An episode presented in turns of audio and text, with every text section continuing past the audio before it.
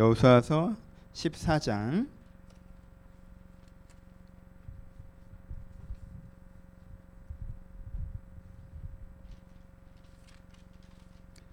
여호수아서 14장. 읽기는 10절에서 12절까지 읽겠습니다.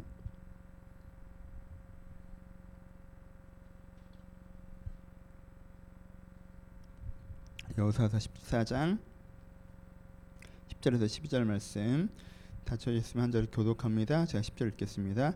이제 보소서 여호와께서 이 말씀을 모세에게 이르신 때부터 이스라엘이 광야에서 방황한 이 45년 동안을 여호와께서 말씀하신 대로 나를 생존하게 하셨나이다.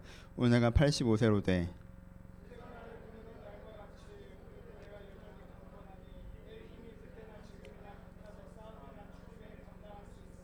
같이 읽겠습니다. 그날에 여호와께서 말씀하신 이 산지를 지금 내게 주소서.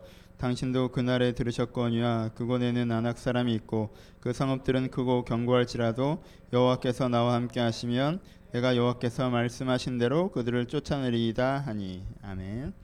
안녕하세요. 예, 오늘은 여호수아서 14장 말씀을 가지고 함께 은혜를 나누는 시간이었으면 좋겠습니다.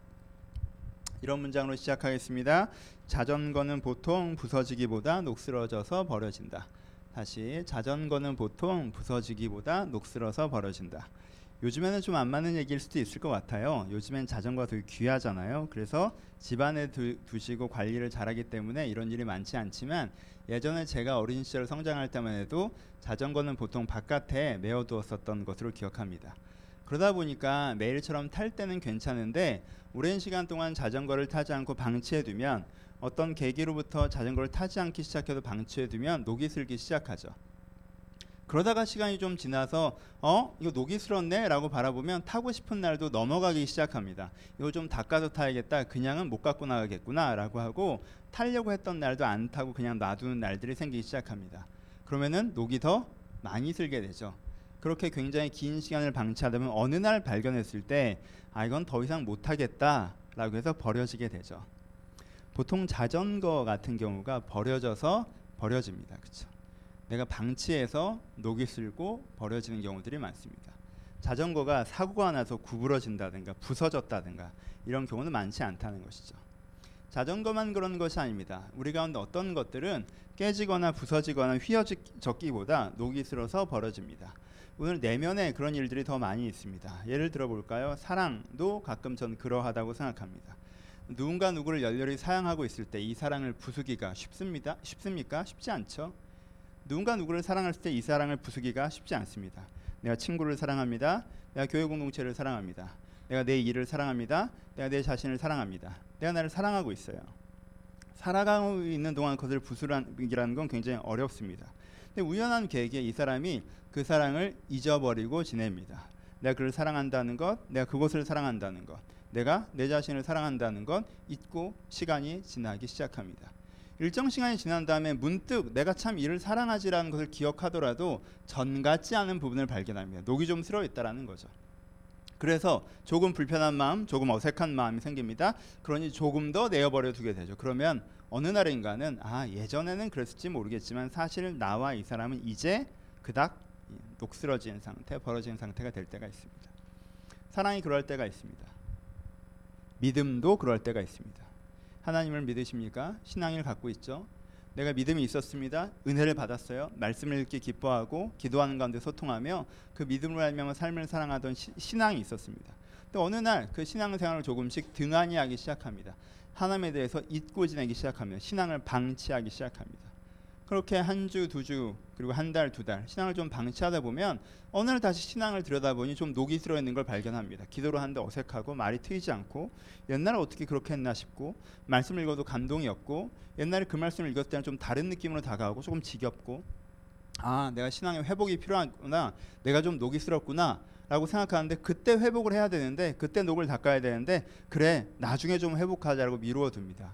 또 방치합니다. 그렇게 1년 정도가 시간이 지났을 때 혹은 그 이상 그 언저리의 시간들이 지났을 때 다시 돌아보면 내가 옛날에 그랬었던가라고 생각될 정도로 신앙이 낯설고 어색한 지점이 발견되기 시작한다는 것입니다. 오늘 하려고 하는 얘기는 소망에 대한 것입니다. 소망도 녹이 있습니다. 내가 어떤 사람이 되고 싶은 소망이 있었어요. 내가 어떤 삶을 살고 싶은 소망이 있었어요. 내가 이런 사람이 돼야지, 이런 삶을 살아야지. 하나님께 나를 이렇게 부르셨구나 하는 소망이 있었습니다. 그럼 그 소망을 어떻게 해야 됩니까? 매일 타야 합니다. 비가 맞으면 닦아줘야 돼요. 그리고 되도록이면 실내에 두는 것이 좋습니다. 그런데 이 소망을 그냥 밖에 메어둡니다. 타지 않습니다. 잊고 지냅니다.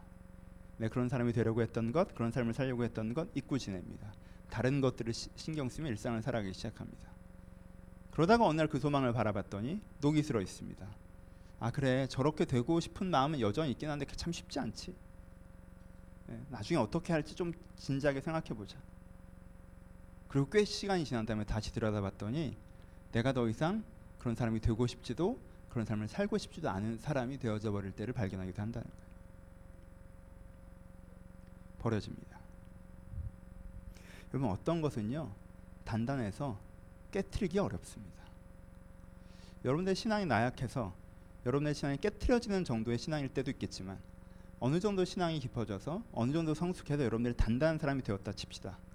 그럼 사단은 여러분들에게 어떻게 반응할 것 같습니까? C.S. 루이스적 상상력에서는 스크루테이프 편지라는 책에서 악마가 후배 악마에게 어떻게 인간을 공격할 것인가에 조언하는 부분들이 있습니다. 악마가 작은 악마에게 우리에 대해서 이렇게 조언하진 않을까요? 야, 걔가 지금 사랑이 넘치고 있는데 그 사랑을 깨려고 하지 마. 그러다 네가 깨질 거야. 걔가 지금 소망이 넘치고 있는데 그 소망을 깨려고 하지 마. 그러다가 네가 깨질 거야. 걔가 지금 믿음이 있는데 그 믿음 자체에 도전하지 마. 그러다 네가 깨질 거야. 그냥 내버려둬. 걔 믿음과 걔 사랑과 걔 소망은 시간을 견디지 못해. 그냥 밥한다고 생각하고 뜸 들인다고 생각하고 겨울에 추수한다고 생각하고 내어버려 두면 녹이 슬어. 그때는 살짝만 건드려도 그는 것을 버릴 거야. 혹은 우리를 담당한 사탄들을 C.S. 루이적 상상력에서는 우리를 담당한 악마가 이런 식의 대화를 나누고 있지는 않을까요? 걔가 정점했을 때 깨려고 하면 오히려 네가 힘들 거야. 하지만 두면 네가 이겨. 혹시 이렇지 않습니까? 여러분들에게 중요한 것들이 여러분들에게 소중한 것들이 깨지진 않았으나 녹슬고 있지는 않습니까? 오늘도 그 앞을 지나가면서 그래 내가 좀 정 같지 않아. 하지만은 양 바퀴도 제대로 달려 있고 브레이크도 되고 핸들도 조작이 되고 별 문제 없어. 난 신앙인이야라고 하지만 전보다 녹슬어 있지는 않습니까? 그리고 이대로 내어버려 둔다면 어느 지점에서는 다시 타기 어려워질 수 있지 않을까요? 여러분 기억하십시오. 여호수아 세대는 깨져서 망하지 않았습니다. 여호수아 세대 이스라엘은 녹슬어서 망했습니다. 누가 감히 그들의 믿음을 깰 수 있었습니까? 요단을 건넌 자들을 여리고를 무너뜨린 자들을 위대한 전투에 승리한 자들을 누가 감히 깰 수 있습니까? 하지만 그들은 녹슬었습니다. 오늘 본문으로 들어가 보죠. 지난주 이야기를 기억하십니까? 여러분 위대한 정투에서 승리했지만 여전히 남은 전투가 남아 있었다고 그랬어요. 산지가 남아 있었고요. 북부의 풍요로운 지역이 남아 있었고 레바논 지역이죠. 서부에 골리앗을 배출한 이 블레셋 지역이 남아 있었습니다. 이 세 지역은 나름대로의 강력한 부분이 있어서 예전에 그 본대처럼 너무나도 힘들다까지는 아니겠지만 사실은 공격해서 무너뜨리기 되게 어려운 지점들을 갖고 있는 특별한 지역들이었습니다. 여러분 그러면서 여호수아는 그 성경에서는 뭐라고 표현됐죠? 여호수아가 나이가 많아 늙었다고 표현했습니다. 13장 1절에 보면요. 여호수아가 나이가 많아 늙음에 여호와께서 그에게 이르시되 너는 나이가 많아 늙었고 얻을 땅은 매우 많이 남아 있다고 얘기했어요. 상황이 이해되죠? 아직 정복 전쟁이 끝나지 않고 어려운 과제들이 남아 있는데 여호수아는 나이가 많아서 이 군대를 계속 이끌기가 어려워요. 그럼 상식적인 대안은 뭘까요? 당연히 모세가 여호수아를 세웠던 것처럼 여호수아가 또 누군가를 세우면 되지 않겠습니까? 그렇죠? 이젠 내가 내 사명을 다했고 난 늙었으니 모세가 여호와에게 했던 것처럼 이젠 네가 하나님의 영광을 이 사명을 감당해라. 모세에게 주었던 은혜가 나에게 임했던 것처럼 나에게 임했던 은혜가 너에게 임할 것이다라고 운니엘이나 누구를 세웠으면 될 거 아닙니까? 그런데 여호수아가 거기서 다르게 반응하죠. 어떻게 반응합니까? 지도자를 세우지 않습니다. 그리고 뭘 시작하죠? 정복 전쟁이 끝나지 않은데 땅 분배를 시작해 버립니다. 여기엔 중요한 두 가지 문제가 발생합니다. 땅을 여기서 여호수아가 분배한 다음에 어떻게 하라는 거예요? 정복 다 아직 다 정복하지 못한 지역의 땅을 분배받은 지파들은 그 땅을 자기들이 스스로 정복하라고 하는 것이죠. 그렇죠? 그렇죠? 이게 여호수아의 대안이었어요. 큰 의미에서의 정복 전쟁은 끝났다. 남은 지역들이 남아 있는 거 알지만 그거는 땅 분배를 할 테니 그 땅을 분배받은 자들이 정복해라 라고 명령한 거예요. 그러다 보면 두 가지 문제가 생기죠. 말했던 것처럼 첫 번째 문제는 뭡니까? 여러분 12분의 1의 군대로 싸우라는 거예요. 그렇죠? 그러니까 왜 그렇게 어려운 방법을 택하지? 왜 그런 식으로 해? 라는 방법을 먼저 회의가 먼저 오죠. 아니 쭉 요단 동편에서부터 건너와서 열둘이 계속 같이 싸웠으니까 끝까지 같이 싸운 다음에 그 다음에 나누면 되는 거지. 왜 여기서 더 어려운 방법을 택해? 왜 이렇게 성급해? 왜 빨리 쉬려고 해? 왜 누구한테 몰아줘? 같이 해결하면 되잖아. 그게 훨씬 더 효과적이지 않겠어? 그렇잖아요? 사람들이 생각하기에는 좀 효과적이지 않은 방법을 선택했다는 거예요. 그렇죠? 두 번째, 이게 더 큰 문제죠. 무슨 문제가 생겨요? 형평성 문제가 생깁니다. 그렇잖아요. 산간 지역을 끼고 있는 유다 지파가 산간 지역을 끼고 있는 땅을 분배받은 유다 지파는 산간 지역의 그 적들과 싸워야 되는 상황이에요. 그렇죠? 전쟁이 안 끝난 거예요. 유다에게는. 근데 에브라임 지파 같은 경우에는 다 전쟁이 끝난 지역을 분배받으니까 여호수아가 에브라임 지파였던 거 아시죠?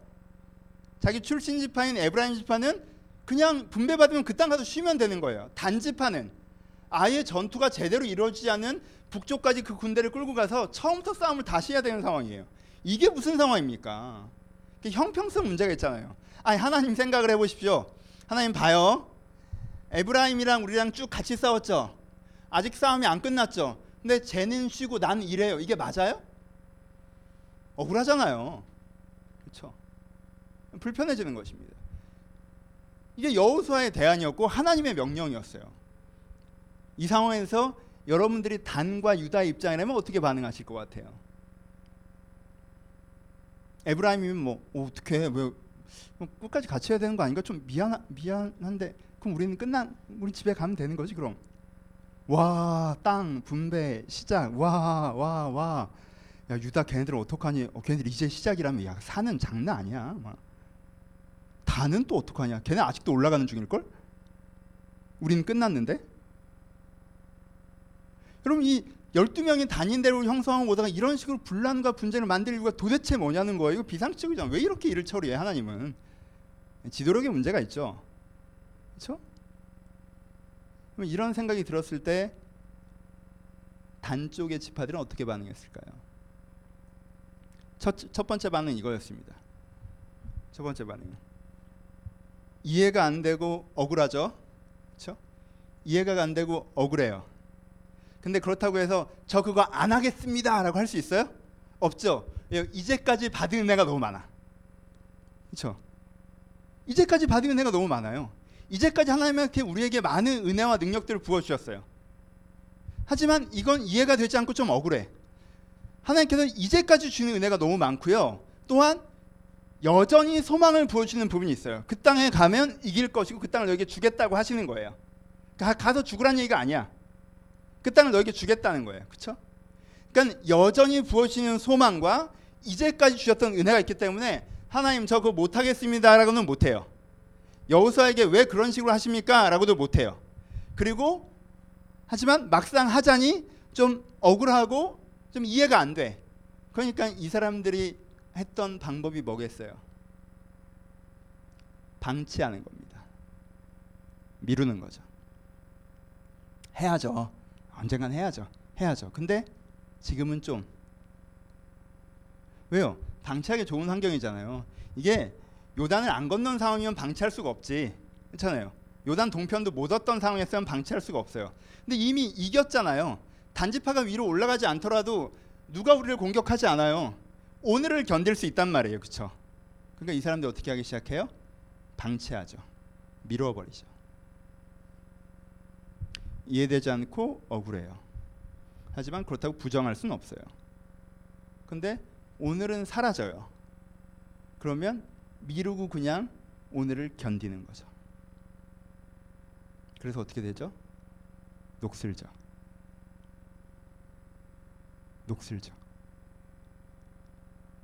이 지파들이 꿈을 잃어버리죠. 이 지파들이 소망을 잃어버리죠.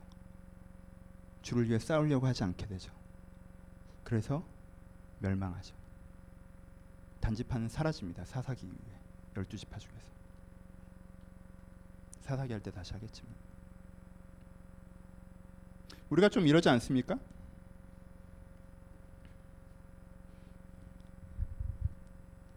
그렇지 않아요? 아주 사소한 걸로 시작해 볼까요? 여러분들 직장에서 일을 해요.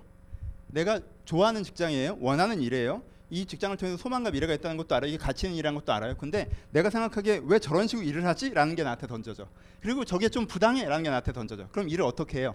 대충 하죠. 최소한만 하죠. 왜? 난 오늘 그렇게 할 수 있는 당위성을 얻은 거예요. 쟤네들이 이상하게 일처리를 했잖아. 걔네들이 나를 부당하게 대우하잖아. 형평성이 어긋나잖아. 지금 쟤네들은 벌써 편해졌잖아. 근데 왜 난 아직까지 일을 하고 있어야 돼? 그러니까 나 이걸 열심히 할 생각이 없어. 라고 그냥 저냥 일을 하기 시작하죠. 그럼 어떻게 될까요? 그렇게 6개월이 지나고 1년이 지나면 내가 자초해서 나는 녹슨 사람, 무능한 사람이 되어 있겠죠. 누가 선택한 거예요? 내가 선택한 거예요. 관계도 마찬가지입니다. 어, 좋은 사람이에요. 사랑해요. 아껴요. 어, 근데 왜 쟤는 나한테 왜 저런 식으로 돼야지? 제가 말하는 태도가 거슬려. 나를 대하는 태도가 거슬려. 저게 마음에 안 들어. 거기 집중해요. 거슬렸어요. 그래서 어떻게 해요? 그 관계를 좀 멀리 하죠. 놓쳐. 아 몰라. 얘랑은 좀 불편해. 그것 때문에 좀 어색해. 아예 놔버리기엔 충분히 사랑해요. 아예 놔버리기엔 충분히 의미가 있는 사람이에요. 그렇게 놓으면 안 되는 사람을 나도 알아요. 그러니까 미루죠. 방치해요. 그러면 놔도 될 만큼 충분히 썩죠. 그 관계가. 그때 놓쳐. 무슨 짓이죠? 내버려 두는 거예요. 방치해요. 녹슬 때까지. 신앙에서도 그렇지 않습니까? 하나님 왜 이걸 이렇게 하시죠? 저를 인도하신다 그러면 좀 이렇게 풀렸으면 좋았을 것 같은데 왜 이런 식으로 하시죠? 왜 이렇게 풀려지죠 이게? 어 그리고 좀 부당하지 않아요? 하나님 쟤는 사랑하시나 봐요? 쟤는 잘 풀리잖아요. 나는 안 풀리는데 에브라임이고 난 유다, 에브라임이고 난 단인가? 왜 쟤처럼 하지 않으세요? 나를 사랑하신다면서? 근데 그렇다고 하나님을 버리기엔 내 인생에 주는 은혜가 있어요. 내 인생에 주는 소망도 있고 그러니까 이거 생각하기 싫죠. 불편하죠. 그냥 놓쳐. 여러분 저는 이 본문이 굉장히 부담스럽습니다. 저도 이런 상황이 되게 많기 때문에 그래요. 하나님 앞에서 어떤 시간에 어떤 식의 태도를 갖는 줄 아세요? 하나님 앞에서 내가 갖고 있는 질문에 완전 몰입되어 있습니다. 하나님 소망이고 뭐고 일단 다 됐고 봐요 봐요 에브라임이 쉬죠.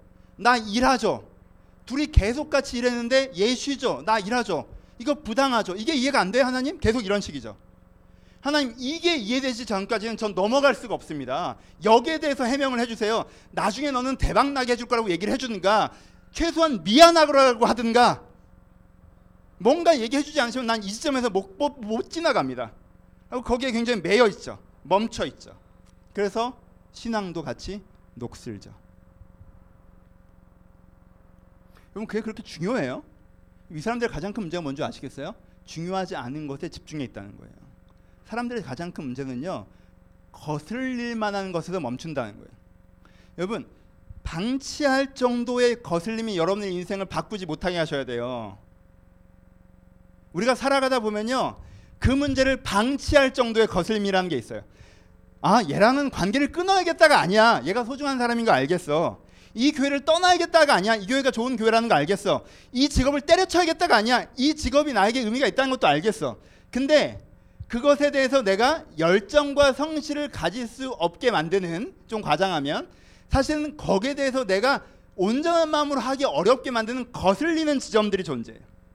방치할 정도의 거슬림. 그래서 그 관계에 대해서 막 내려놓진 않아요. 여전히 사랑해요. 하지만 의미 있는 관계로 끌고 가려고 하지 않죠. 방치합니다.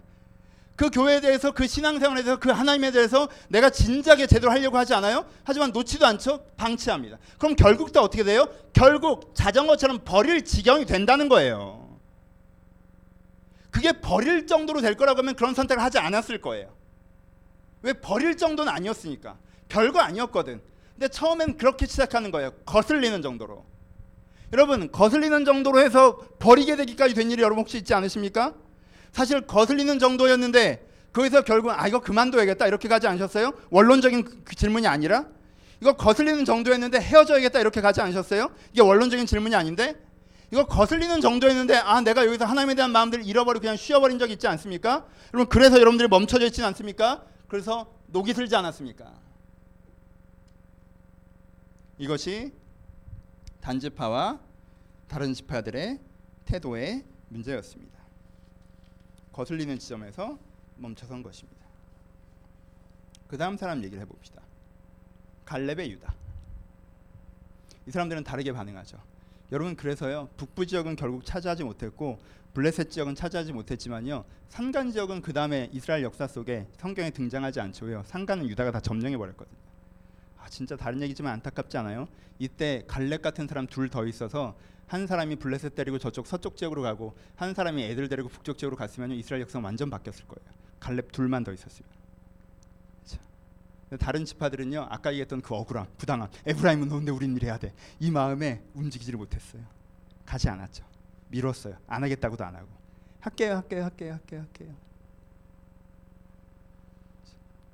갈렙은 어떻게 했습니까? 가죠. 싸워요. 여러분 생각해 보세요. 억울하려면 제일 억울한 애가 누구냐면 제 생각엔 갈렙인 것 같아요. 열두 정탐꾼에서 갈렙과 여호수아 둘이 저들은 우리의 밥이라라고 믿음의 고백을 했어요. 이 산지를 내게 주실 것이라고 언제? 40년 전에 언약의 은혜를 받았어. 45년 전에 그쵸? 둘이 언약을 받았단 말이에요. 갈렙의 첫 번째 억울함은 어디 있습니까? 나는 믿음이 있는데 나머지 애들이 믿음이 없어서 그쵸? 못 들어갔잖아요. 40년을. 이게 얼마나 억울해. 나는 믿는데 쟤들이 안 믿어서 난 40년 동안 광야에 있었단 말이에요. 그쵸?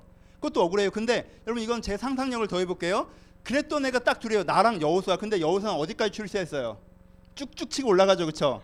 쭉쭉 치고 올라갔어요. 지도자가 되었단 말이야. 그래서 여호사가 전쟁을 시작합니다. 가나안 정복전을 이끌었어요. 근데 갈렙은요 명예 같은 데 상관없는 사람이서 거기서 성실하게 자기 입장에서 유다를 이끌면서 전쟁을 치렀을 거예요. 여호사만 싸웠어요. 갈렙은 쉬었어요? 아니에요. 갈렙도 끝없이 그 전쟁에 동참했고요. 끝없이 칼을 들었고요. 끝없이 그 전투에서 하나님과 함께하면서 싸워 나갔습니다. 그런데 전쟁이 어느 정도 치러진 이후에 대전투가 다 승리한 이후에 지금 여호수아가 뭐라고 해요? 여호수아가 나는 이젠 늙었으니 은퇴할 것이다라고 얘기하죠. 지만 늙었어요? 아니 나는 늙었으니 은퇴하겠대. 그럼 나는 그렇잖아요. 둘이 같이 싸워왔는데 자기는 지도자로서 영광의 싸움들을 싸워내고 그 전쟁을 승리로 이끈, 이끈 다음에 이제 난 늙었으니 은퇴할 것이고 너희들이 이제 남은 사역을 감당해라라고 해요. 여러분 여호수아보다 다음 세대는 거기서 조금 뭐라고 할 말이 없을 수도 있어요. 하지만 갈렙은 야 같이 뛰다가 나보다 더 영광스러운 자리에서 뛰다가 너는 지금 영광스럽게 은퇴하고 나는 늙었으니 그럼 나는 나는 처음부터 다시 시작하라고 산지에 가서 이건 비교를 시작했으면요 비교하는 마음이 있었, 있었잖아요. 아니 쟤는 쉬는데 난 왜 그래 이런 마음이 먹기 시작하잖아요. 왜 일을 이런 식으로 처리해? 난 그럼 부당하잖아. 일 처리를 왜 이런 식으로 해? 깔끔하게 일 처리를 왜 안 해? 내 입장에서 보면 그렇게 얘기를 하잖아요. 할 말 제일 많은 사람이 갈렙이에요. 그렇죠? 제일 할말 많은 사람이 갈렙이지 않아요? 제일 억울한 사람이 갈렙이잖아. 저는 같이 고생했는데 한 명이 은퇴하는데 나이가 많아 은퇴한데 여러분 85세라고 갈렙이 고백합니다. 여러분 지금 85세시면 좀 정정하시지만 어떻게 해서 칼 들고 누구 죽일 죽일 라인 아니죠, 그렇죠? 그래서 전투장 가서 이렇게 갑옷 입고 아 이럴 라인 아니죠. 근데요 지금 85세는 역사상 없는 85세예요. 지금 85세는 우리가 아는 인류의 85세가 아니에요. 옛날에 평균 수명이 어디였습니까? 평균 수명이요 45에서 50 왔다 갔다 했어요. 50 넘어도 살아 있으면 장수하시네요. 그래서 60대면 잔체주 전태들란 말이에요. 그렇죠? 이 당시 평균 나이가 몇, 몇, 몇 살이었을 것 같아요. 정확하게 모르지만 50 정도였을 거라고 확신합니다. 40에서 50 사이. 그렇죠? 근데 85세예요. 이분은요. 우리 식으로 하면 130대 정도. 120세. 140. 오, 살아 있어. 어, 걸어 다녀. 말도 해. 약간 이런 나이에요. 85세가. 85세가 그런 나이에요. 물론 모세가 특별하게 하나님의 권능과 권위의 은사로 80세부터 현역으로 뛰시는 바람에 사람이 착시가 생겨서 그렇지. 그렇지 않단 말이에요. 그렇죠? 그런데 그 나이에 지금 어떻게 하시겠다는 거예요? 그 나이에 지금 싸우시겠다는 거예요. 갈렙이 뭐라고 고백합니까? 억울하다 그래요? 야, 넌 쉬고 난 또 일하냐? 이렇게 얘기해요? 야, 넌 지도자까지 다 해먹고, 어? 이제 넌 은퇴하고 나보러 하라고 그렇게 그래요? 아니요 갈렙이 감사히 고백한 하나님께 은혜를 주셔서 내가 오늘날까지 칼들 힘이 있습니다라고 얘기했죠.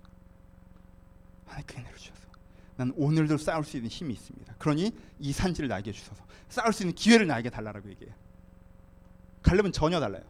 단이랑 뭐 억울하네, 뭐하네, 쟤는 쉬네 이런 게 없어요. 하나님께 나에게 싸울 수 있는 능력을 주셨으니 나에게 싸울 기회를 달라. 넌 은퇴하지만 나에게 싸울 기회를 달라라고 얘기해요. 왜요? 왜요? 갈렙의 사고 방식은 간단해요. 아주 간단해요. 어떻게 생각해요? 하나님께서 나에게 소망을 주셨어요. 하나님께 나에게 소망을 주셨어요. 근데 그 소망은 이루어질 거예요. 나는 그 소망이 이루어질 걸 너무나도 원해요. 그리고 오늘 이 순간은 그 원함을 이룰 수 있는 기회예요. 이게 갈렙의 사고 방식이에요. 다시 하나님께 나에게 소망을 주셨어요. 그 소망은 이루어질 거예요. 그걸 난 너무나도 원해요. 그런데 오늘은 그 소망을 이룰 수 있는 기회예요. 그러니까 갈렙은 어떻게 생각해요? 어떻게든 이걸 열심히 하고 싶은 생각밖에 없어요. 그렇죠? 갈렙은 이 관점으로 생각합니다. 이게 갈렙, 갈렙의 비유예요. 다른 사람이 중요해요? 안 중요해요. 다른 사람이 노네 슈네 이런 게 뭐가 중요해요? 지금 나는 내 소망과 내 소망을 이루어지는 여정성 가운데 있는 거예요. 누가 빨리 이루어졌네, 늦게 이루어졌네, 걔가 복잡하게 시켰네, 쉽게 시켰네. 그러니까 난 안 하겠네. 갈렙은 이렇게 안 가요. 왜요? 그래서 안 하겠네라고 하기엔 자기는 이걸 너무나 원하거든. 이거 외엔 사실 별로 관심이 없거든. 하나님께서 내게 주시는 그 소망을 내가 이루어가고자 합니다.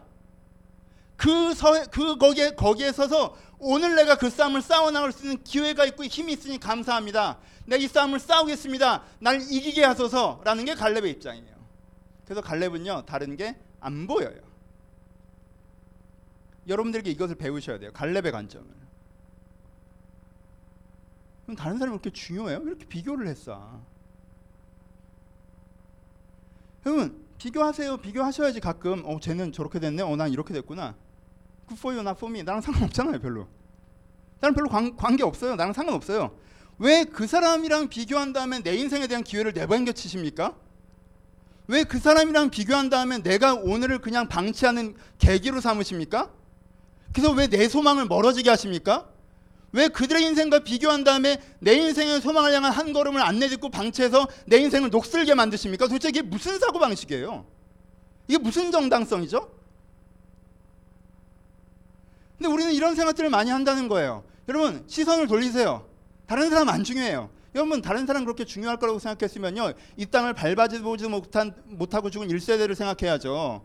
이 많은 정복 전쟁 가운데 전사자들이 없었습니까? 많은 사람들이 이스라엘 중에서 죽었습니다. 약속의 땅을 보지 못하고 하나님의 꿈을 위해서 자기 목숨을 버렸던 자기 동료들을 생각했어야죠. 지금 좀 더 많이 싸운 게 그렇게 큰 문제입니까?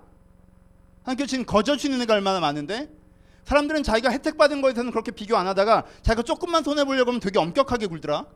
그렇지 않아요?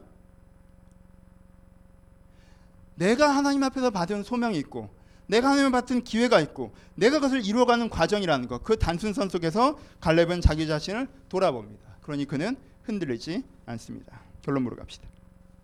여러분 방치를 부르는 중요하지 않은 질문에 빠지지 마십시오. 하나님 봐요. 에브라임은 같이 일했는데 쉬죠. 난 또 일하라고 하죠. 이게 공평해요, 안 공평해요? 여러분, 이 질문 자체가 틀린 거예요. 질문 자체가 틀린 거예요. 어떤 건요, 질문 자체가 틀립니다. 여러분 언론에서 이런 거 많이 얘기하시죠? 이게 이슈다, 저게 이슈다. 우리가 그럴, 그럴 때 뭐라고 얘기해요? 연예 기사 막 이렇게 많이 터지면 이제 뭐라고 얘기합니까? 도대체 뭐해서 눈 돌리게 하려고 저런 걸 터트리지만 이런 얘기들 많이 하죠. 그러면 그 이슈에 대한 답이 중요한 거예요? 아니죠. 그 질문 자체가 틀린 거예요. 그렇죠? 지금 그 질문을 던질 때가 아니라는 얘기잖아요. 언론에서 그 얘기를 여러분들이 하시잖아요. 지금 언론이 그 질문을 던질 때가 아니라는 거예요. 이 질문을 던져야 되는데 그 질문을 던지는 것 자체가 틀린 거예요. 그렇잖아요? 아 그래도 이 질문에 답을 해줘야 그게 아니라니까. 그 질문을 던지는 것 자체가 틀린 거예요. 하나님이 에브라임은 왜 먼저 주냐면 니네가 왜 더 많이 일해야 되면 이거 설명 안 해주세요. 그 설명 들어야 돼요. 그게 중요해요. 그게 납득돼야 움직이겠어요. 사실 공평한다는 깨달아져 움직이실 것 같아요. 여러분 개인사마다 다른 흐름이 있는 거 아시죠, 그렇죠? 개인사마다 다른 흐름이 있어요. 저 사람의 정점과 내 하위점을 비교한 게 어리석은 짓이라는 거 아시죠? 이걸 단순한 시간과 연대기 시간에 배열해서 지금 저 사람은 평안데 난 지금 어렵네 이렇게 비교한 게 바보 같은 것이라는 거 아시죠? 몰라요? 아세요. 그거 어리석은 거예요. 인생을 비교하려면 통으로 비교해야죠. 그래서 인생을 비교하려면 언제 비교해야 되는 줄 알아요? 저도 다 살았고 나도 다 산 다음에 비교할 수 있는 거예요. 그러니까 억울하면 천국 가서 얘기하시란 말이에요. 그렇죠? 아니 다 살아보지도 않아놓고 저 사람 인생의 앞길에 어떤 난관이 있는지도 모르고 내 인생의 앞길에 어떤 기회가 있는지도 모르고 아직 살아보지도 않아놓고는 today 바로 오늘 나 여기 오늘 쟤 여기 안, 불공평해 불공평해 불공평해 그렇게 얘기하지 마시라는 거예요. 근데 이거 다 차치하고 이런 대답도 됐고 이런 대답은 지금 오늘 핵심이 아니고 이런 질문을 던지는 것 자체가 문제예요. 여러분 그런 이슈들이 터질 때 여러분들 뭐라고 얘기해요? 뭐가 다 지금 중요한 문제인지 고민해 보려고 하죠. 여러분 여러분들 머릿속에 사단이 이런 비유적인 표현 열대를 맺지만 CS1적 발산으로 사단이 이런 머릿속에 별로 안 중요한 게 되게 중요한 것처럼 여러분 머릿속에 자리 잡으려고 할 때 여러분 머리 한가운데 별로 이게 지금 선결 과제가 아닌데 그게 마치 선결 과제인 것 여러분들 자리 잡으려 할 때 그 질문 자체를 걷어내십시오. 그 고민 자체를 걷어내세요. 그래야 그 함정에서 빠져나오실 수 있어요. 그렇잖아요. 내가 정말 인생에 집중해야 되는 시기이고 몰입해야 되는 시기이고 내 인생의 과업을 해결해 나가야 되는 시기이고 나에게 소중한 일이고 소중한 사람들이고 내겐 신앙이 소중하고 영원히 소중하고 내가 성숙하고 싶고 성장하고 싶은데 그런 것에서는 다 잊어버리게 하고 이게 뭔가 되게 중요한 것처럼 이게 되게 큰 일인 것처럼 이게 아니면 안 되는 것처럼 몰입하게 하는 그 질문에서부터 빠져 나오십시오. 질문을 걷어내실 능력이 필요해요. 그래야 녹슬지 않습니다. 그래야 녹슬지 않아요. 내면의 질문을 걷어내세요. 여러분 성숙하고 싶으시죠? 여러분 성장하고 싶으시죠? 여러분 변화되고 싶으시죠? 그러니까 어느 날 별로 중요하지 않은 내 모습에 되게 집중하면서 왜 난 이건 이러지? 왜 난 저거, 저러지? 그 여러분들 전반도 아니에요. 근데 맞는 말이다 사실 대부분. 여러분들 그래 단점이 있지 문제가 있어요. 어 난 왜 이러지? 왜 이러지? 그 생각만 하다가 어, 나는 별로 되게 문제가 많은 사람인 것 같고 난 더 이상 성숙할 수 없을 것 같고 내가 자신을 생각하면 되게 짜증나고 그래서 내 대해서 생각하고 싶지 않고 그 질문을 걷어내세요. 그 질문을 할 때가 아니에요. 내가 지금 어떻게 하면 주님을 닮아갈까라는 질문으로 바꾸십시오. 내가 변화되기 위해서 지금 어떻게 하는 것이 필요할까에 대한 질문으로 바꾸세요. 그럼 관계에 서도 저 사람이 나한테 어떻게 했다 저렇게 했다고 때문에 화날 때 있죠. 짜증날 때 있죠. 싸울 때 있죠. 근데 기억하세요. 그 사람이 나에게 어떤 사람인지 어떤 사람인지 소중한 사람이세요? 여러분 아끼는 사람이세요? 그 사람 때문에 짜증날 때 있어요. 불편할 때 있어요. 근데 내가 아끼는 사람이잖아요. 그러면 내가 그 사람을 아낀다는 걸 기억하는 걸로 많은 게 녹아내립니다. 별로 안 중요해요. 내가 아끼는 사람인데 뭐 녹아내려요. 내가 아끼는 사람이 아니에요. 왜 신경 써요? 그 사람이 뭐라고 하건? 어, 그럼 갑자기 신경이 안 쓰여요. 아, 걔가 왜 나한테 그랬고 저렇게 그랬고 저렇게 그랬고 아끼면요, 아낀다는 게 기억되면서 녹아내려져요. 그래 안 아끼잖아요. 그럼 뭐, 지나가. 난 상관 안 해. 나한테 중요하지도 않은 사람이 내 인생에 뭐라고 했다고 와. 나한테 중요한 사람이 그 정도 뭐라고 했다고 또 와. 여러분들 관계가 그 사이에서 녹아내리지 않습니까? 녹슬지 않습니까? 여러분 지나가세요 그런 거. 집중하셔야 돼요. 어떤 질문을 던져야 되냐? 내가 아끼는 사람이 소중한 사람 어떻게 하면 이 사람과 관계를 잘 지켜나가고 성장시켜 나갈 수 있을까라는 질문을 바꾸셔야죠. 삶에 대해서도 마찬가지예요. 여러분 직장에서도 마찬가지. 여러분 신앙에서도 마찬가지. 여러분 교회에서 마찬가지. 그렇죠? 질문을 바꾸셔야 돼요. 거슬리는 작은 것 때문에 교회 생활 등한히 하신 적 혹시 있으십니까? 거슬리는 작은 것 때문에 신앙 생활 등한히 하신 적 혹시 있으세요? 그러면 교회에 그런 거슬리는 게 있을 수 있죠. 있을 거예요. 항상 있죠. 제 말투도 거슬리지 않아요? 지금 혹시? 제 표정이 혹시 거슬리지 않아요? 좀 뒤로 가볼까요? 웃으면서 얘기할까요? 아, 목사님 좀 거슬려 저런 거. 그런 거 있지. 너무 막 화내는 것 같아. 분노 조절 당인가 봐. 저렇게 푸나 봐. 그럼 이 얘기를 따뜻하게 하면 어떻게 할까? 어떻게? 내 말투가 이래요. 성격도 이렇고. 참. 거슬릴 수 있어요. 직장에서도 그렇고. 근데 그 혹시 여러분들 멈춰서게 하십니까? 질문을 바꾸세요. 내가 이 교회에서 어떻게 신앙을 성숙시켜 나가야 될지 이 고, 교회 공동체 하나님께서 사랑하시는지 어떻게 만들어 나기를 원하시는지 질문을 바꾸세요. 아, 이 교회 저게 마음에 안 들어. 저 사람이 마음에 안 들어. 이게 마음에 안 들어. 그래서 나는 좀 이 교회에 대해서는 이런 식으로 할 거야. 그러지 마세요. 그렇죠? 이 교회 공동체에서 내가 어떤 영적 영향을 받아야 되는지, 이 공동체가 하나님 앞에서 어떻게 돼야 되는지를 고민하셔야 돼요. 교회만 그렇습니까? 아니 직장도 마찬가지죠. 직장도 마찬가지예요. 직장도 마찬가지입니다. 하나님께서 기회의 땅으로 주신 곳이잖아요. 언젠가는 되게 가고 싶었기 때문에 거기 있을 거라고 저는 확신합니다. 누가 여러분들 잡아서 그 직장에 묶어놨어요? 거짓말하지만 들어갈 때 다 열심히 한다고 들어갔을 거야. 내가 이건 장담한다. 거짓말쟁이들. 어? 이 직장을 너무 사랑하고 내 인생의 기회이고 헌신하고 싶고 저희 기회를 주면 다 그러고 들어갔지 뭐. 안 그러고 들어간 사람 누가 있어? 여러분 중에 누가 아니 전 여기 사실 그렇게 별로라고 생각하는데 한, 한 3개월 정도 다녀보고 생각할 그러니까 구조적으로 좀 문제가 있다고 생각하고 난 끝까지 열심히 할 생각 이런 데 뽑아줬어요 막? 엄청난 인재인가 봐. 그래도 안 뽑았을 걸? 그만두실 때가 있어요. 그만두셔야 될 때가 있어요. 직장이건 뭐건 삶의 여러분들 구조를. 근데 여러분 근본적에 대한 질문 때문에 그렇게 하셔야 돼요. 근본적에 대한 질문 때문에. 아무리 여기가 돈을 많이 주고 나를 안정케 해도 여기에 이런 유명세 이름 간판이 있어도 아 하나님이 나와 함께 여기까지시다 여기서 내가 용기를 내야 되는 그럼 나오셔야죠. 그게 아니라면 고민하셔야죠. 여러분 중심으로 돌아가셔야 돼요. 여러분들을 방치하게 만드는 중요하지 않은 질문 거슬리는 것으로 말미암아 생각하고 판단하는 것들로부터 자유이셔야 돼요. 그래서 중요한 질문에 집중하셔야 돼요. 중요한 질문에 여러분 어떻게 해야 녹슬지 않는지 아십니까? 자전거를 녹슬지 않게 하려면 자전거 옆에서 지켜서 아 이 자전거가 녹이 슬면 안 되는데 아 녹슬까 봐 너무 걱정되고 막 그래야 돼요? 아니요 자전거는요 매일 타기만 해도 욕이 안 쓸어요. 자전거는 매일 타기만 해도 녹이 안 쓸어요. 물기 있으면 좀 털어내고요 툭툭 털고 타고 말리고 기름 좀 칠하고 어 여기 삐걱거리네 그럼 기름 한두 번 칠해주고 그렇게 하면 녹이 안 쓸어요. 어떻게 하면 여러분들의 소망이 녹슬지 않는지 아십니까? 여러분들의 소망을 매일 타셔야 녹이 안 쓸어요. 아 내가 이런 사람이 되고자 하는데 이런 삶을 꿈꾸는데 나 이렇게 변화되고자 하는데 어떻게 하면 여러분들의 신앙이 녹슬지 않는지 아십니까? 아 내가 하나님 앞에 이런 믿음을 갖고 있는데 내가 이런 하나님을 믿고 있는데 내가 하나님과 이런 마음을 갖고 있는데 어떻게 하면 여러분들의 사랑이 변화된 녹슬지 않는지 아십니까? 내가 그를 사랑하고 있다는 걸 오늘도 기억하고 내가 그곳을 사랑하는 오늘도 기억하고 내가 나를 사랑하고 있다는 걸 오늘도 기억할 때 녹슬지 않아요. 어렵지 않습니다. 내가 그것들을 깊이 바라보며 내가 그것을 매일 만질 때 녹슬지 않고 그것이 나에게 여전히 선물로 주어진다라는 것입니다. 그래서 여러분 불필요한 것들을 여러분들의 삶에 불필요한 질문들을 여러분들 머리에서 걷어내시고 불필요한 질문들을 여러분들 머리에서 걷어내시고 여러분 생의 가장 중요한 질문들 여러분 생의 가장 소중한 것들을 매일처럼 꺼내 보시며 거기에 집중할 때 갈렙처럼 쿨해지는 거예요.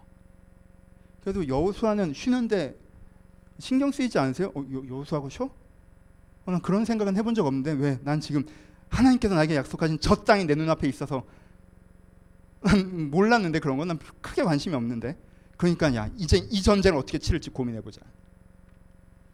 그렇게 될 수 있다. 그게 여러분들을 한 걸음 앞으로 인도합니다. 말씀 마칩시다. 자 이번 이 설교를 준비하면서 저도 한번 고민해 봤어요. 나는 어떤지. 나는 어떤지. 저도 많은 것들에 대해서 방치하지 않았나라는 생각들을 들었습니다. 어제 토요 양육을 하는데 제가 이제 정말 수십 번도 더 했을 거예요. 죄에 대해서 설명을 했어요. 죄에 대해서. 그렇죠. 들으신 분들 많죠. 수십 번도 더 했던 얘기를 하고 기도하려고 여기 잠깐 앉았는데 이기심과 완고함을 죄의 핵심인데 이기심과 완고함에서부터 하나님께서 나를 예수 그리스도의 은혜를 구원해 주셨다는 게 굉장히 다시 제 마음에 다가왔습니다. 그렇구나. 내가 지금도 완고하구나. 내 생각이 다 맞구나. 내가 지금. 내가 지금도 이기적이구나. 자꾸 내가 내 입장에서 생각하는구나. 아 진짜 내가 내 입장에서 생각하면서 했던 이야기들과 생각들. 내가 내 생각이 다 맞다고 했던 내가 여기서 지금 건져져야 되는구나. 예수의 은혜가 날 여기서 건진 거구나. 정말 감사하다. 죄자유의 은혜. 아, 제가 어제 그 설교를 준비하고 그 강의를 하고 기도하고 또 사람들이 떠나고 다시 기도하면서 어, 정말 내 인생에 이 복음을 내가 방치하고 있었구나 생각이 들었어요. 내 영혼이 구원받은 게 정말 가장 값진데 왜? 내가 죽은 다음에 천국 가서가 아니라 지금도 내가 점진적으로나마 내가 이 왕관에서부터 벗어나고 있고 이 내가 이기심에서 벗어나고 있다는 게 가장 값진데 그럼 된 거지라는 생각까지 들더라고. 복음이 내 인생에 방치되어 있지는 않습니까? 여러분들 신앙 여러분들 방치되어 있지는 않아요? 그럼 그걸 방치하고 뭐 고민하고 계세요? 그 방치하고 뭐 생각하고 계세요? 여러분 제가 회개 기도를 안 했던 게 아니에요. 회개 기도를 요즘에도 했습니다. 근데요, 제 회개 기도가 복음의 깊이 가운데 들어가지 못하고 아, 하나님 제가 이것 좀안 이래야 될 텐데 어떻게 할까요? 죄송해요. 제가 좀 잘 해볼게요. 아 저것 좀 안 절어야 될 텐데 제가 또 비슷한 실수를 했네. 어떨까요? 제가 이렇게 찰랑찰랑찰랑 물가에서 깊이 들어가지 못하고 그런 회개들을 하고 있어서 죄와 죄자유에 인해서 묵상을 제대로 안 하고 있어요. 제 안에 복음이 방치되고 있었던 거죠. 또 저 교회에 대해서 생각했습니다. 오늘 아침에 또 임재라는 찬양을 했는데 제가 이 공간에 대해서 제가 이사를 준비하고 알아보고 이사 올 때 하나님께 저한테 주셨던 찬양이었어요. 제 마음에 그냥 은혜 받던 찬양이에요. 임재라는 찬양이었죠. 그래서 제가 예전 설교 시간에 한 적 있어요. 이렇게 일부는 그래도 기억난다는 듯한 표정인데 오늘 처음 듣는 얘기인 것 같으니까 처음 하는 것처럼 할게요. 그러니까 제가 방배동에 있을 때 이런 말씀을 드린 적 있어요.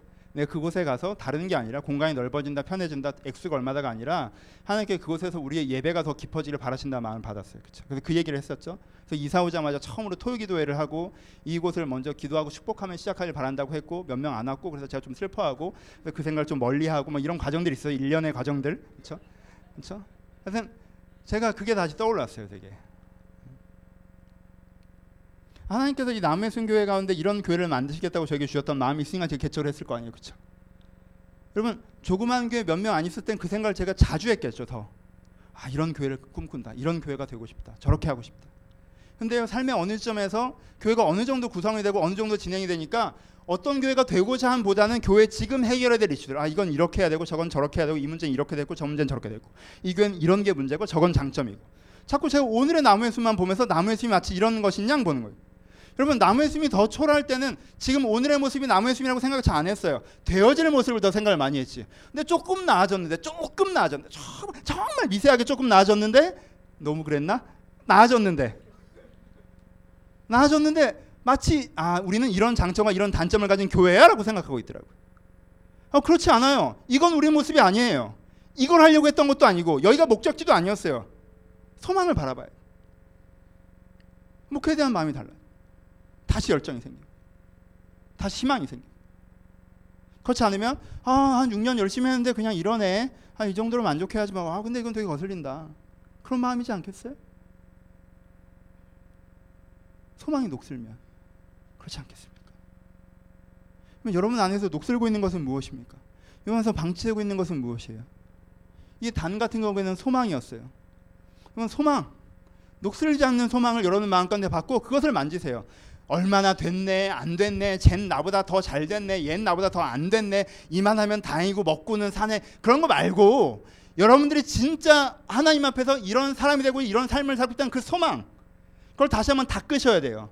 여러분들이 그렇게 하는 소망을 닦으시고 여러분들이 은혜 받은 그 복음을 닦으시고 여러분들이 사랑하고 있는 여러분들 자신과 사람들과 세상을 닦으시고 여러분들의 믿음과 소망과 사랑을 닦으면서 그것을 내 안에 가장 중요한 자리에 둬야 됩니다. 그게 기독교잖아요. 믿음과 소망 사랑이. 우리가 하면 그 신앙을 그 믿음을 그 사랑을 여러분 마음에 가, 운데 담으시고 그것을 닦아 나가면서 중요하지 않은 것들이 여러분들의 마음에 들어오지 못하도록 하십시오. 그것이 아무리 눈앞에 아른거린다고 해도 매일처럼 그 소문과 대화와 그런 이슈들 속에 산다고 해도 왜 우리만 위로 올라가야 된대 억울하잖아 형평성이 어긋나 하나님은 공평하신 분이라며 에브라임 지파 지금 에브라임은 여호수아가 자기 출신이라고 그러는 거 아니야? 뭐 이런 소리를 멈추시고 그 말이 다 맞는 것 같지만 그런 말들 자체가 틀렸다는 걸 아시고 다시 여러분들의 자리로 돌아가셔야 됩니다. 아버지 주님의 꿈과 소망에 향해 제가 서 있습니다. 여기서부터 거기까지 걸어가려고 합니다. 그럼 제가 지금 어떻게 해야 됩니까? 무엇을 아리까? 나를 인도하여 주옵소서. 여러분들 그 질문 앞에 서셔서 그 질문을 풀어가실 때 그때서야 여러분들의 인생이 좌로나 우로나 치우치지 않고 남들 쳐다보면 치우쳐요. 치우치지 않고 하나님께서 인도하시는 그 인생을 걸어갈 수가 있을 것입니다. 그 인생을 결단하시고 그 인생을 살아가시기를 주님의 이름으로 축원합니다. 우리 찬양하시겠습니다. 주님 말씀하시면 함께 찬양하도록 하겠습니다. 주님 말씀하시면 내가 나아가리라 주의 뜻이 아니면 내가 멈춰서리라 내가 가고 서는 것 주님의 뜻에 있으니 여러분이 단순성을 회복하십시오. 갈렙처럼 주님 말씀하시면 나아가면 돼요. 주님 뜻이 아니면 멈춰서면 돼요. 뜻하신 곳에 내가 이르면 되는 거예요. 하나님께 뜻하신 곳에 이르면 되는 거예요. 누가 먼저 갔네, 늦게 갔네, 쉬네, 어쩌네. 제가 나한테 뭐라고 했네, 저렇게 했네. 상황이 내 생각에 이렇게 하면 더 좋을 것 같네. 저렇게 하면 더 잘 됐을 텐데 왜 이런 식으로 했는지 모르겠고 이런 이야기들을 좀 멈추시고 지금 말씀하시면 내가 나아가겠습니다. 지금 뜻이 아니면 내가 멈춰서겠습니다. 그래서 뜻하신 그곳에 내가 서길 바랍니다. 여러분의 마음에 결단하시면서 함께 찬양하도록 하겠습니다. 찬양하시겠습니다. 뒤에 불좀 꺼주시고. 주님 말씀하시면 내가 나가리다. 주님 뜻이 아니면 내가 멈춰서리다 나의 가고 서는 것 주님 뜻에 있으니 오 주님 나를 이끄소서. 주님 말씀하시면 주님 말씀하시면 내가 나가리다 주님 뜻이 아니면 내가 멈춰서리다 나의 가고 서는 것 주님 뜻에 있으니 오 주님 나를 이끄소서. 뜻하신 뜻하신 그곳에 나있 이끄시는 대로 순종하며 살리니 연약한 내 영혼 통하여 일하소서. 주님 나라와 그 뜻을 위하여 뜻하신 그곳에 뜻하신 그곳에 나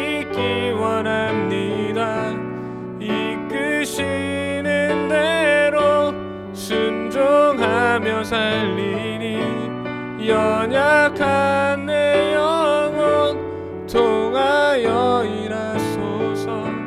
주님 나라와 그 뜻을 위하여. 오 주님 오 주님 나를 이끄소서. 우리 한번 기도하실 때 여러분들의 녹슨 부분들을 고백하셨으면 좋겠습니다. 사실 그렇게 안 중요한데 여러분들이 매달리고 있는 그 생각들. 여러분 결혼 중요해요. 저 압니다. 직장 중요해요. 저 알아요. 누가 여러분들에 대해서 함부로 얘기하는 건 가슴 아픈 일이고 안타까운 거 저도 압니다. 아무것도 아니라고 말씀드리지 않겠어요. 하지만 저는 단호하게 말씀드립니다. 여러분 인생에 가장 중요한 일은 아니라고 말씀드리고 싶습니다. 그것이 여러분들의 인생에 가장 중요한 일인 것처럼 그것이 내 인생에 고민해야 될 전부인 것처럼 내가 믿음도 잃어버리고 사랑도 잃어버리고 소망도 잃어버리고 붙잡고 고민할 만한 일은 아니라고 제가 감히 말씀드립니다. 그 녹슨 부분을 회개하십시오. 은혜가 그 녹슨 부분을 변화시키실 수 있습니다. 아버지, 나이 부분에서만 매달려 있었습니다. 이 부분에서만 매- 몰입되어 있었습니다. 이 주- 질문이 나를 갉아먹고 있었습니다. 이게 틀린 건 아닌데 맞지 않는 거여서 지금 이 질문을 하고 있을 때가 아닌데 제가 여기에 매달려 있었으면 주님 여기서부터 나를 자유하게 하여 주옵소서.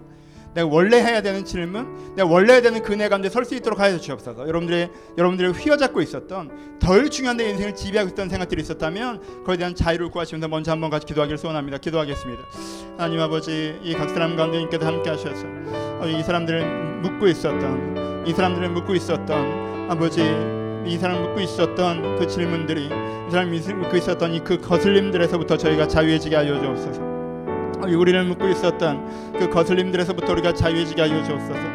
우리를 묻고 있었던 그 거슬림에서부터 우리가 자유해지게 하여 주옵소서. 하나님 여기 앉아 있는 자들 가운데 그 거슬림 때문에 나의 인생의 방향들을 결정하여서 아주 소중한 관계들을 놓아버리고 아주 의미 있는 인생의 기회들을 놓아버리고 아버지 내 자신에 대해서 돌보기를 멈췄던 것들이 있다면 아버지 그 거슬림에서부터 자유해지는 것들이 제 가운데 있게 하여 주옵소서. 하나님 우리가 내가 오히려 이 질문에 대한 답을 찾으려고 헤매어 다니는 어리석은 생쥐 같은 것들을 하는 것이 아니라 내가 이 거슬림에서부터 자유해지려고 저희가 노력할 수 있도록 하여 주옵소서. 하나님 내에서부터 자유해지기를 노력하기를 소원합니다. 우리가 여기서부터 자유해지기를 소원합니다. 저 아버지 그 거슬림들이 나에게 아버지 조금씩 조금씩 쌓이면서 내 인생을 열정을 잃어버리게 하며 내 인생의 소망을 잃어버리게 하며 내 인생의 확신을 잃어버리게 하며 하나님과 나를 거리를 두었던 것들을 주야배 고백합니다. 내가 그 어리석은 가운데 있었던 것들을 주야배 고백합니다. 내가 거기서부터 자유해지기를 소원합니다. 내가 여기서부터 자유해지기를 소원합니다. 내 인생을 거슬리게 했던 것들 때문에 내 인생의 방향들을 결정했던 것들을 용서하시고 내 인생의 중요한 것들을 다시 한번 붙잡을 수 있도록 저를 돌보시는 데가 함께 하여 주옵소서. 하나님 다시 한번 너희가 나라로 하여 주옵소서. 아주 다시 한번 너희가 나라로 하여 주옵소서. 아주 다시 한번 나라로 하여 주옵소서. 녹슬어버린 것들을 너희가 새롭게 하기를 소원하며. 하나님 내 인생의 은혜를 다시 한번 새롭게 하기를 소원하며. 하나님 같이 다시 한번 소중의 마음에 아주 회복을 구하는 기도를 지어 내기를 소원하니. 아버지 회복을 구하는 그런 것들을 지어 내기를 소원하니. 주여 아주 이건 아버지 녹슨 것들을 다시 한번 면되어서. 아버지 오늘을 다시 회복될 수 있도록 저를 돌보시는 아주 복하지 않게 하셔서. 하나님 저를 돌봐주시고 인도하여 주옵소서. 아버지여 저를 도우신다 붙잡으셨어 아버지 저를 도우신다 붙잡으셨어 아버지 저를 도우신다 붙잡으셨어 아버지 하나님의 회복 가운데 원죄 들어갈 수 있도록 아버지 회복 가운데 원죄 들어갈 수 있도록 저를 돌보시고 인도하여 주옵소서. 하나님 나를 주지 않는 자들 없게 하시며 여기서 포기한 자들 없게 하시며 하나님의 안에 그들과 내 들어갈 수 있도록 저를 돌보시고 인도하게 하여 주옵소서. 주님 저를 돌보시기를 소원합니다. 당연히 여겼던 녹슨 것들을 붙잡고 기도하십시오. 아 내가 전에는 막 예배 시간에 은혜 받고 그랬는데 지금은 안 그래. 여러분 그게 자랑이 아니잖아요, 그렇죠? 그게 당연한 게 아니잖아요, 그렇죠? 우리 그 얘기를 우리 안타깝게 합시다. 여러분 신앙의 정성기가 녹슬어 버렸습니까? 아 내가 예전에 막 내 인생에 대한 소망이 있고 그랬는데 아, 나이 들어서 그런가 봐 이제 별게 없는 것 같아. 여러분 그렇지 않아요. 인생이 별게 없지 않아요. 전에는 뭐 사랑하는 것들이 많았는데 이제 마음이 서걱거려요. 여러분 녹슨 것들이 있으십니까? 그것을 붙잡고 기도하십시오. 아버지 내가 전처럼 아니 전보다 더 뜨겁게 주님을 사랑하기를 소원합니다. 더 은혜 가운데 들어가기를 소원합니다. 내가 전처럼 전보다 더 소망을 바라보기를 소원합니다. 세상이 거칠기 때문에 내가 더욱더 깊은 소망이 필요합니다. 아버지 내게 녹슨 것들이 다시 한번 치유되고 회복되어져서 다시 자전거처럼 내가 그것을 타고 다니기를 소원합니다. 내 소망을 주시고 은혜를 주시고 하나님 회복을 허락하여 주옵소서. 여러분들 사라졌던 것들을 다시 한번 구하시면서 우리 한 번만 더 같이 동서로 기도하기를 소원합니다. 기도하기를 소원합니다. 하나님 이들 가운데 있었던 것들 가운데 아버지들 가운데 있었던 아버지 이들 가운데 있었던 것들 가운데 이들 가운데 있었던 가운데 아버지 이들 가운데 있었던 들 가운데 사라진 것들을 다 좀 회복시켜 주옵소서. 녹슨 것들을 다 좀 회복시켜 주옵소서. 아버지 약해진 것들을 다 좀 회복시켜 주옵소서. 사라지고 녹슬고 약해졌던 것들을 다시 회복시켜 주옵소서. 하나님 아버지들을 회복시켜 주옵소서. 하나님 이들 가운데 약해졌던 모든 것들을 회복시켜 주옵소서. 이런데 사라졌던 것들을 회복시켜 주옵소서. 아주 당연히 그렇게 된 거라고 이야기 얘기하지 않게 하시고 아주 당연한 거라고 말하지 않게 하시고 것들을 회복시켜 주옵소서. 하나님 이들 가운데 그 은혜 회복이 있기를 소원합니다. 은혜 회복이 있기를 소원합니다. 아주 그 마음들이 이들 가운데 좀 회복되기를 소원합니다. 그 은혜가 다시 한번 회복되기를 소원합니다. 아주 그 우리 가운데 회복되기를 소원하니 아버지 두려운 자들이 되지 않게 하시며 두려운 자들이 되지 않게 하시옵고 아버지 잃어버린 자들이 되지 않게 하시며 다시 찾는 자들이 되게 하여 주옵소서. 잃어 버린 자들이 되지 않게 하시고 다시 찾는 자들이 되게 하여 주옵소서 잃어버린 자들이 아니라 다시 찾는 자들이 될 수를 주여 주님께 축복하여 주옵소서 하나님 주님께 이들을 다시 찾는 자들을 세워주옵소서 이들을 다시 찾는 자들을 세워주옵소서 이들을 다시 찾는 자를 세우셔서 하나님 내 가운데 다시 한번 서도 것들을 다시 한번 찾고 하나님 말씀 가운데 다시 한번 것들을 찾고 매 다시 한번 서도 아버지 보러 가는 자를 수 있도록 우리를 축복하시고 축복하여 주옵소서 주님 저를 돌보시겠소나 하나 더 기도를 부탁드릴게요 여러분 교회를 위해서 기도해 주십시오. 이 교회 가운데 현재의 모습이 교회 모습이라고 이야기하는 것들이 멈춰지게 하시고 교회 중요하지 않은 것, 교회 거슬리는 것으로 내가 신앙생활을 하는 것이 멈춰지게 하시고 여러분들이 교회를 처음 찾아왔을 때 그 마음처럼 이곳에서 하나님을 만나고 내가 변화되어 주의 공동체를 세우겠다는 그 소망이 우리 가운데 넘치게 하여 주옵소서. 교회 가운데 거슬리는 것이 있을 수밖에 없어요. 있을 거예요. 하지만 여러분 그것으로부터 자유하십시오. 그것으로부터 자유하세요. 그것이 교회가 아닙니다. 하나님, 우리 가운데 주님을 향한 소망, 주님을 향한 소망. 하나님께서 나무의 숨교회를 바라보시면서 이 교회가 이렇게 될 수 있다, 되어간다. 네가 그 속에서 너 또한 이렇게 될 것이라는 그 말씀에 내가 설득당하게 하시고 그 말씀에 내가 은혜 받게 하여 주옵소서.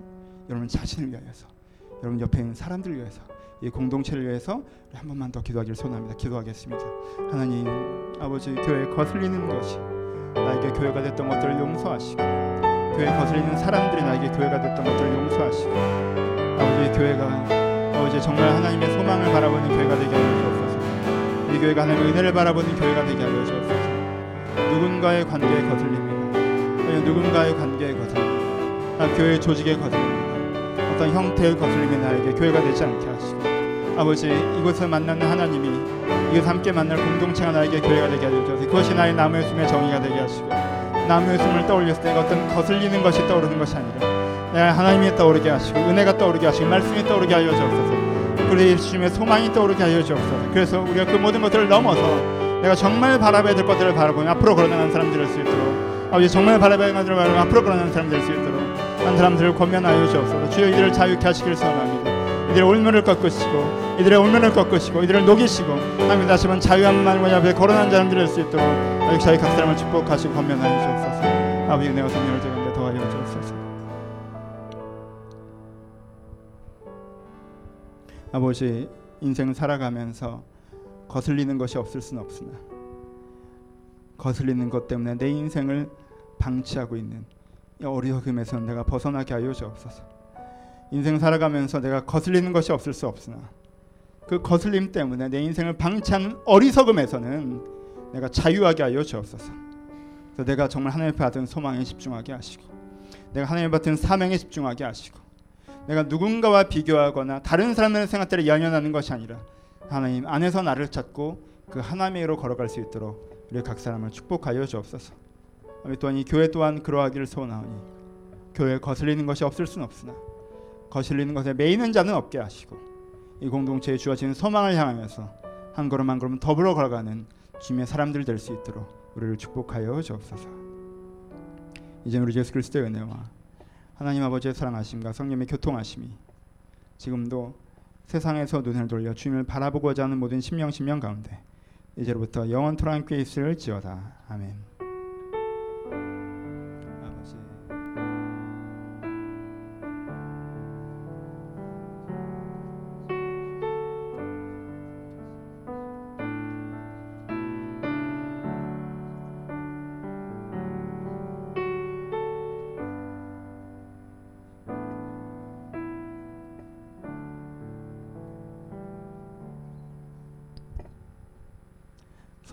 주님께 감사의 박수 나누겠습니다. 감사합니다. 감사합니다.